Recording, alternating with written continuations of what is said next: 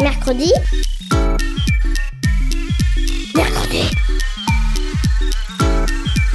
Mamie, on est grosse mercredi. Mercredi, mais c'est quoi? C'est trop nul, mamie. Et tu connais même pas les inventions de l'armada. Ben, explique-moi alors. Ben, l'armada, c'est trop bien. C'est des gens qui font des spectacles de musique, de grands pour les enfants. L'armada, oui, mais mercredi. Une émission de grands pour les enfants.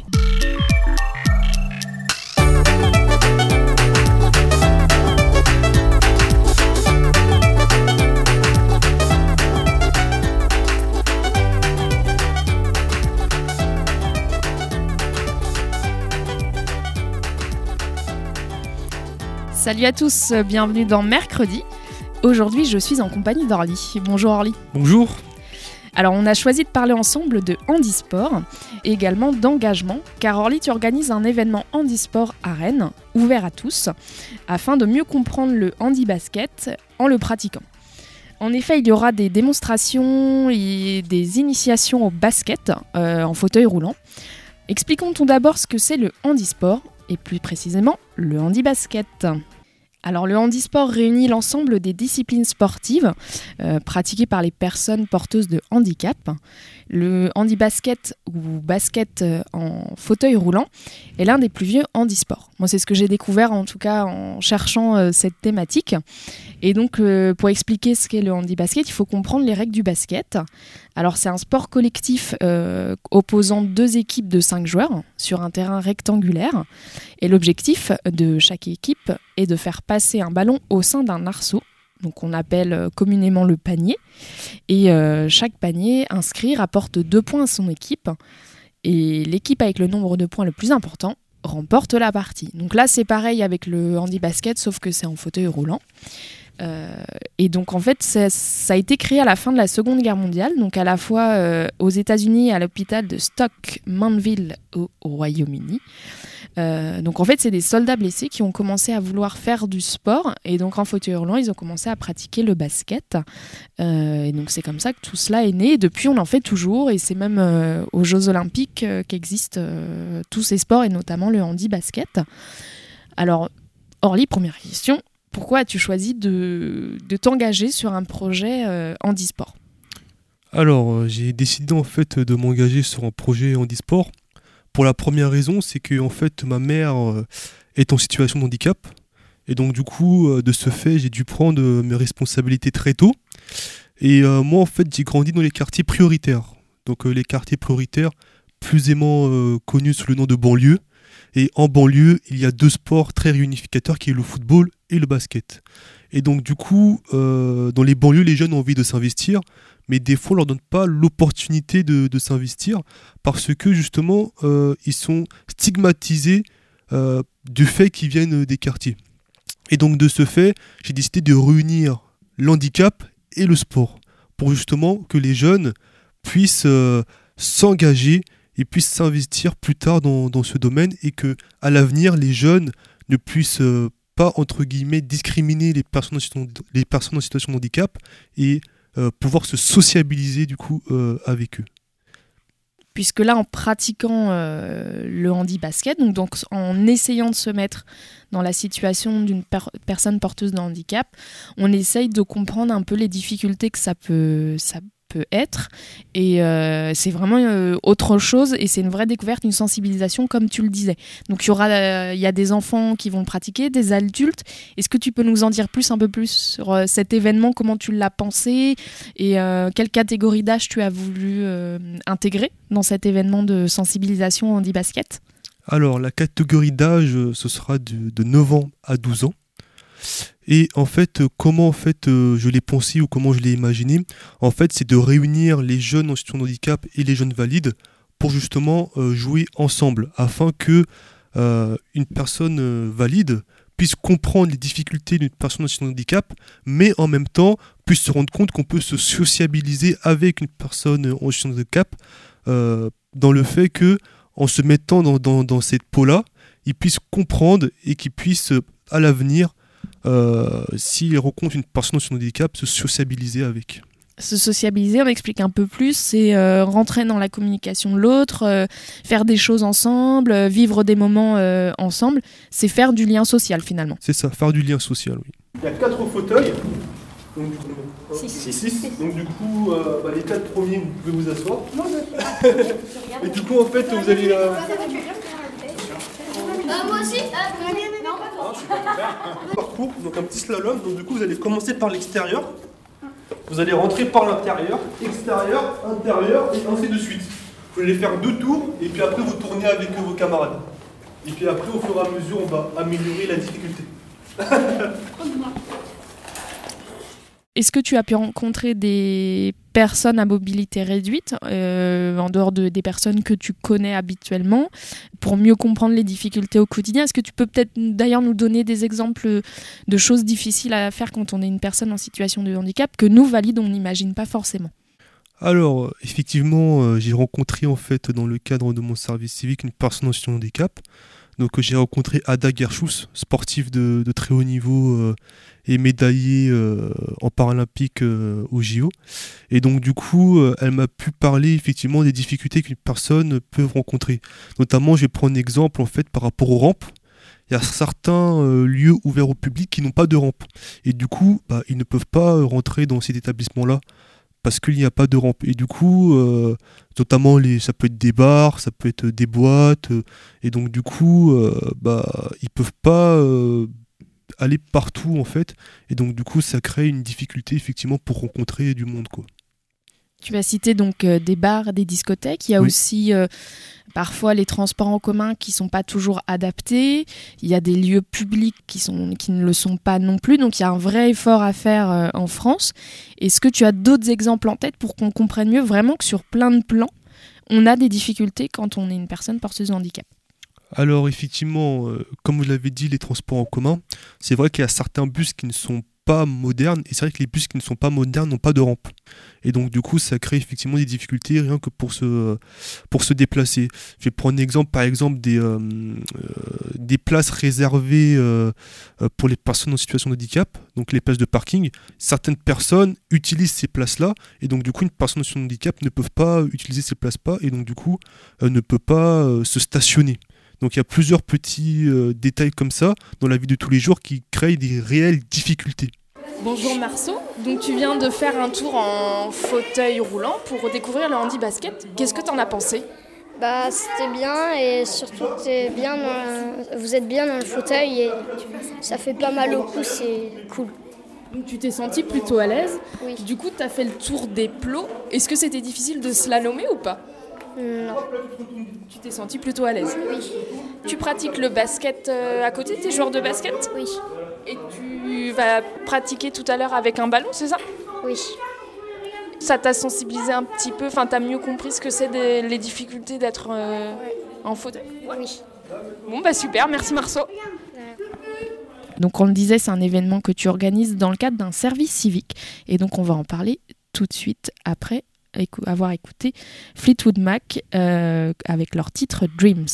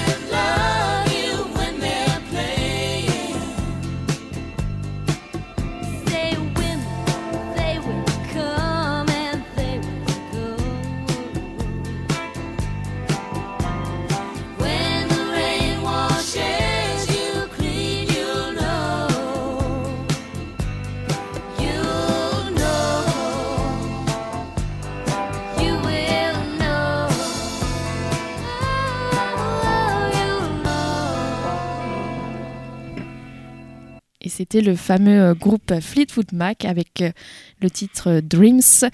Et on est toujours en compagnie d'Orly pour parler de l'événement que tu organises, donc le Handi Basket, une sensibilisation pour les jeunes.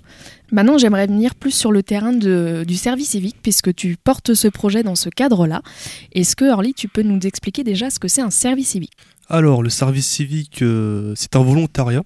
Donc moi, je suis dans le service civique dans le cadre de Unis-Cité. Et du coup, ça nous propose, du coup, ça nous met dans une mission à intérêt général. Donc en gros, moi, je suis dans un service civique spécial, puisque euh, généralement, les missions de service civique sont données. Alors que nous, à, à Unis-Cité, dans le programme Réalise, euh, nos services civiques, c'est nous qui le créons. Donc nous sommes porteurs de projets. Donc en gros, mon service civique, c'est d'être porteur de projets. Comme tu l'expliquais, le service civique, c'est d'être... Euh, on donne de soi, de son temps, de son envie, euh, de ses projets.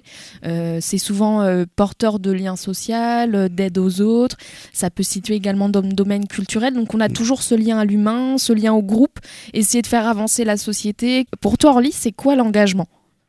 Alors pour moi, euh, l'engagement, c'est, euh, c'est une volonté de, de bouger les choses, une volonté de... de réaliser quelque chose euh, qu'on imagine. Et donc, euh, pour moi, c'est ça euh, le, le, le volontariat. Et donc, euh, du coup, euh, bah, cette mission de service civique me propose justement de, de faire ce que, bah, ce que j'ai rêvé. Et donc, euh, et donc du coup, euh, c'est, euh, c'est ça le volontariat. Après, chacun a sa définition clairement du, du volontariat. Mais pour moi, c'est ça. C'est vraiment euh, faire quelque chose pour bouger les choses. Ton service civique est porteur de sens et c'est pour ça qu'il s'est retrouvé donc dans le, le FRIJ, le Fonds Rennais d'Initiative Jeunes, qui dépend euh, donc du Centre Régional d'Information Jeunesse de Bretagne, donc le CRIJ au Bretagne. Qui est, le CRIJ, en fait, c'est la destination de tous les jeunes, c'est un centre de ressources, que ce soit pour les difficultés quotidiennes, les problématiques euh, universitaires, d'école, d'études, les vacances. Enfin, voilà, s'il y a des questionnements quand on est jeune, c'est vraiment le CRIJ qu'il faut aller voir. Et donc, toi, ton service civique, euh, il est euh, accompagné par le, le FRIJ. Euh, donc, tu es lauréat de ce concours. Comment tout ça, ça s'est passé ? Ça veut dire que ton, ton service civique est vraiment porteur d'un message important pour que tu aies une bourse pour t'aider dans tes missions. Alors, c'est passé de la manière suivante. Donc, j'ai, euh, pour réaliser un projet, il faut, faut avoir un financement. Et donc, du coup, euh, j'ai pris un dossier d'inscription pour, euh, bah, pour candidater au FRIJ. Et donc, du coup, euh, j'ai dû euh, euh, faire une simulation de budget, j'ai dû présenter mon, bro- mon, mon projet, quel travail et quel partenaire que j'ai rencontré. J'ai été invité, euh, du coup, euh, à la mairie pour euh, justement avoir la réponse du FRIJ. Et je fais partie des, des vingt-quatre projets qui ont été, qui ont été reçus et lauréats du FRIJ. Ça, c'est une belle nouvelle en tout cas, et je sais que tu me disais en, en off que ça a aidé à organiser le projet en tout cas. Il euh, faut savoir qu'en fait le service civique, euh, pour, faire un, pour donner des informations un peu plus générales, on peut le faire à la fois en France et en Europe. Donc si on a des envies d'engagement, des envies de... Si on est parfois perdu dans, perdu dans notre parcours lorsqu'on est jeune, ce qui n'est pas forcément évident de savoir tout de suite ce qu'on a envie de faire, on a on, cette possibilité de faire un service civique, de découvrir un secteur, de mmh. découvrir des missions, de peut-être réaliser quelque chose dont on n'imagine pas forcément ce que ça va être, et puis ça ouvre des voies, ça ouvre du sens pour soi. Après, donc ton service civique euh, va se terminer bientôt, tu vas faire le bilan de l'événement qui s'est super bien déroulé. Qu'est-ce que tu veux faire après ton service civique, Orly ? Est-ce que tu en sais plus ? Et peut-être donne, si tu veux nous donner envie aux auditeurs de faire un service civique, qu'est-ce que toi ça t'a apporté tous ces mois passés sur ce super projet ? Alors, ce que le service civique euh, m'a apporté, c'est, c'est vraiment euh, euh, du positif parce que ça m'a donné confiance euh, en moi. Donc euh, réaliser un projet comme ça, bah, ça, ça donne confiance. Ça m'a permis euh, de, de, d'avoir, de, de bien travailler en équipe et de pouvoir entretenir un, un lien social. Et puis ça m'a apporté des, euh, des compétences, l'organisation, euh, euh, la gestion de, de, de l'imprévu, euh, et puis une capacité aussi à avoir euh, dans l'avenir, puisque dans le cadre du service civique, on est, euh, on est accompagné euh, Euh, tout au long de notre mission par, euh, par des coordinateurs pour euh, savoir nos, nos, nos projets d'avenir. Donc ça m'a apporté beaucoup, euh, beaucoup personnellement et beaucoup euh, socialement euh, ce service civique. C'est euh, justement important parce que ça permet de, d'avoir une première expérience professionnelle. Euh, ça permet euh, de découvrir euh, beaucoup, beaucoup de choses. Et, euh, et comme les services civiques sont, sont des missions proposées par thème, et bah, euh, on peut aller dans un thème qui nous plaît. Donc découvrir euh, un métier, un futur métier qui nous plaira. Donc euh, c'est vraiment ça. Et à noter que le service civique, c'est pas une perte de temps, puisque le service civique cotise euh, à la sécurité sociale. Donc ça cotise pour la retraite. Donc ce n'est pas une perte de temps, c'est vraiment du positif pour un jeune qui ne sait pas quoi faire. Ouais, merci pour ce détail d'explication parce que euh, voilà, c'est vraiment pas une perte de temps et euh, ça euh, permet de rebondir et de trouver sa voie et, voilà. et son chemin. Donc euh, c'est positif. Euh, merci Orly, en tout cas, merci. C'était euh, super chouette d'avoir euh, découvrir, euh, découvert ta mission, ce que c'est plus l'handisport, d'avoir rencontré tous ces jeunes pendant cette journée. Euh, on te souhaite bonne route et euh, merci pour tout. Merci. Après avoir euh, entendu euh, Orly nous parler du handisport et du volontariat dans le cadre du service civique, on termine cette émission par une courte chronique littéraire qui nous est présentée par Esther. Si tu veux la recette pour faire des crêpes, il faut écouter mercredi. Bonjour Esther, tu es aujourd'hui dans les studios avec moi pour parler dans l'émission Mercredi. Tu es en effet venue nous parler d'un livre que tu as lu. Est-ce que Esther, tu peux nous donner le titre et l'auteur de ce livre ? C'est de la, c'est de la collection Totem. Le titre est L'abominable ours des neiges et l'auteur c'est Florence Thinard. Merci Esther. Est-ce que tu peux nous en dire plus sur euh, l'histoire, le récit euh, de ce livre ? C'est l'histoire de cinq enfants qui vivent dans un zoo, ou plutôt leurs parents travaillent dans un zoo, et euh, ils ont des totems, d'où le nom de la collection. Et euh, là, c'est l'histoire de, du, du totem d'une jeune fille dans cette histoire, euh, qui s'appelle Nanook. C'est un ours blanc et hum, il veut retrouver le pôle nord ou le pôle sud, le grand blanc comme, comme il l'appelle. Et hum, il s'évade de sa cage et, et alors euh, ben, les cinq enfants euh, mettent euh, tout en œuvre pour le libérer. D'accord, donc tu disais c'est une collection, ça veut dire qu'il y a d'autres épisodes, les personnages on, les, on peut les retrouver dans d'autres histoires ? Oui. Il y a hum, trois autres histoires à peu près, en tout cas de ce que j'ai lu. Et je trouve cette collection vraiment, vraiment très bien. Est-ce que peut-être tu as les titres de ces autres histoires ? Il y a le totem Bon baiser d'Otari, le chat va barder, aussi Dans la gueule du loup, et encore Mago à gogo. Est-ce que tu te souviens des noms des personnages ? Oui, alors c'est... Lily-Rose, Romaric, Titouan, Kiku et Hachi. Et d'ailleurs, on peut retrouver les, les visages des personnages au début du livre. Oui, la couverture donc, et les couleurs sont surtout de bleu et de blanc, parce qu'on voit qu'il neige beaucoup euh, et qu'il fait froid. Euh, il y a un ours polaire dans un lac, je pense. Je pense que c'est celui de l'histoire aussi. Et les enfants sont derrière. Alors, tu nous as bien expliqué ce qui allait euh, passer dans ce livre, les aventures que chacun allait vivre. Mais qu'est-ce qui t'a vraiment plu dans ce livre ? Ça parle beaucoup de nature et en général, j'aime beaucoup la nature. Et hum, c'est des aventures et j'aime aussi beaucoup les livres avec des aventures. D'accord. Donc, j'imagine que si tu aimes les livres avec aventures, c'est que tu en as lu d'autres. Oui, évidemment. Euh, j'en ai lu pas mal d'autres.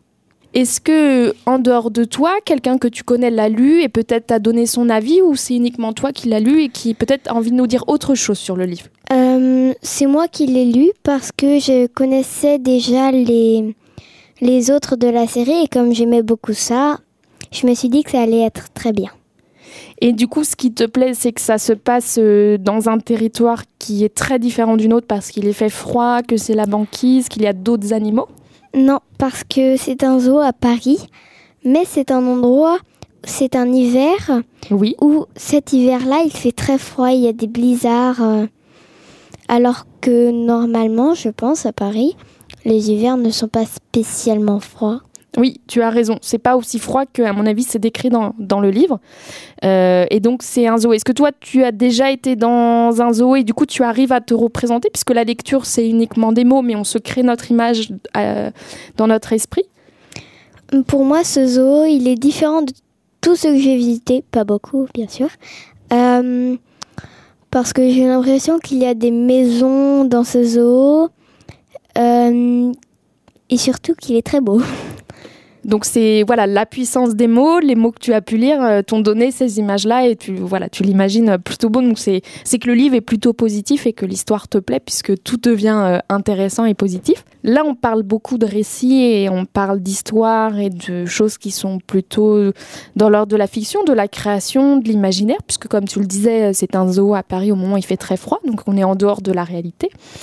Est-ce que ça t'arrive de lire peut-être de la poésie ou d'en apprendre à l'école et du coup d'avoir un autre, euh, ce qu'on appelle un autre genre littéraire, des textes qui sont différents? Oui, ça ne me plaît pas spécialement, mais je ne trouve pas ça très... C'est pas ce que tu aimes le plus. Ce que tu aimes, c'est l'imaginaire, découvrir un monde différent. Oui, plutôt. D'accord. Est-ce que on va peut-être redonner le, le titre de cet ouvrage et, et si tu, si est-ce que tu veux peut-être avant qu'on se quitte ajouter un mot euh, sur le livre, quelque chose que tu aurais envie de nous dire ou pour nous nous donner envie peut-être de le lire. Tu le conseillerais à tout le monde de toute façon aux, aux, aux enfants de ton âge. Oui, ça montre vraiment que parfois les humains s'intéressent beaucoup à quelque chose et quand il y a d'autres nouvelles qui arrivent, ça disparaît instantanément. Alors Esther, est-ce que tu peux peut-être mieux expliquer euh, ce que tu viens de dire donc, sur le fait que euh, beaucoup de gens étaient au courant de, de ce qui se passe? Parce qu'en fait, on a échangé avant de préparer l'émission sur le livre, où tu m'as mieux développé euh, l'histoire, tu m'as donné plusieurs détails, et un détail pas moins important, qui est au moment euh, de la libération euh, du zoo de, du personnage principal, donc Nanook, euh, qui est l'ours blanc qui veut retourner vers la banquise, comme tu l'as expliqué au tout début de l'émission.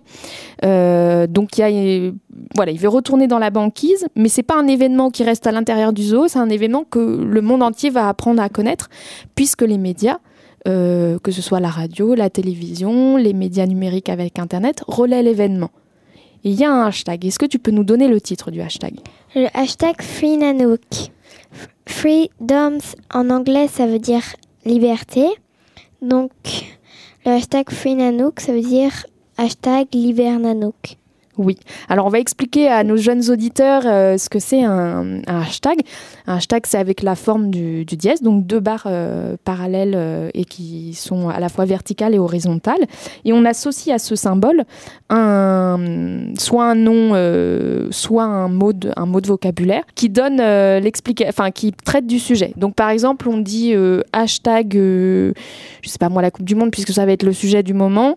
Euh, bah, ça va référencer toutes les informations qui traite de ce mot-clé-là, Coupe du Monde, et ça va être associé. Et si on fait hashtag, par exemple, euh, la dernière, le dernier film qui sort, tout, tous les films du mercredi qui sont associés à ce titre vont être relayés. Donc on l'utilise pour Internet, pour relayer des informations entre elles, et c'est sur un site spécifique qui s'appelle Twitter. Donc c'est des choses que euh, les adultes utilisent qui permettent de référencer des, de l'information. Donc c'est un peu compliqué, mais donc dans ce cas précis, on parle bien du sujet de libérer euh, Nanook, puisque le titre explique bien ce que c'est. Free Nan- Freedom Nanook, comme tu l'as dit. Free Nanook. Mmh. Alors là, il y a ce qu'on vient d'expliquer, mais est-ce que tu peux peut-être nous lire un passage euh, clé de la fin du livre qui montre bien que l'actualité importante de la libération du personnage principal va être supplantée, va être effacée par plein d'autres événements euh, qui p- peut-être nous paraissent moins importants, ça dépend de notre regard. Euh, l'extrait, c'est... Pas très long, mais voilà. Deux jours passèrent encore. Nanook nageait toujours, mais entre-temps, une, une vedette de show business mourut dans des conditions suspectes à Miami. Le record mondial du cent dix mètres haies fut battu et un camion fut piégé et un camion piégé explosa sur un marché au Tarkistan, tuant les malheureux venus acheter du pain et, et des légumes. Ce jour-là, Une actualité chasse à l'autre. Le monde oublie à nouveau le dérèglement climatique et les ours polaires. Donc là, on comprend bien que euh, on ne sait pas où va le personnage euh, principal. Tu me le disais à la fin, on ne sait pas ce que, ce que Nanook devient. Oui. Ok. Donc ça démontre bien, euh, voilà, l'actualité va tellement vite qu'on passe d'une chose à l'autre et qu'on oublie parfois des moments importants. Mmh. C'est ça. Bon, en tout cas, euh, moi, je ne connaissais pas cette série. Je, j'apprends euh, quand, au fil de nos rencontres à découvrir, en tout cas, les livres pour enfants et, et pour plus grands. Donc, je trouve ça plutôt euh, intéressant. Alors, je redonne pour nos, pour nos auditeurs le titre euh, de cet ouvrage. Donc, L'abominable ours des neiges de Florence Thinard aux éditions Thierry Magnier et collection Totem, dont on pourra retrouver les autres aventures de tous ces personnages. Merci Esther en tout cas de nous faire découvrir la lecture et de nous donner envie de lire. On ne lit jamais assez et c'est un plaisir qu'en tout cas on partage toutes les deux et je pense avec beaucoup d'auditeurs qui sont avec nous. Donc euh, merci beaucoup, c'est très chouette. Merci. Merci Esther, à bientôt dans Mercredi. À bientôt. Mercredi. Mercredi. Mercredi. Mercredi. Mercredi.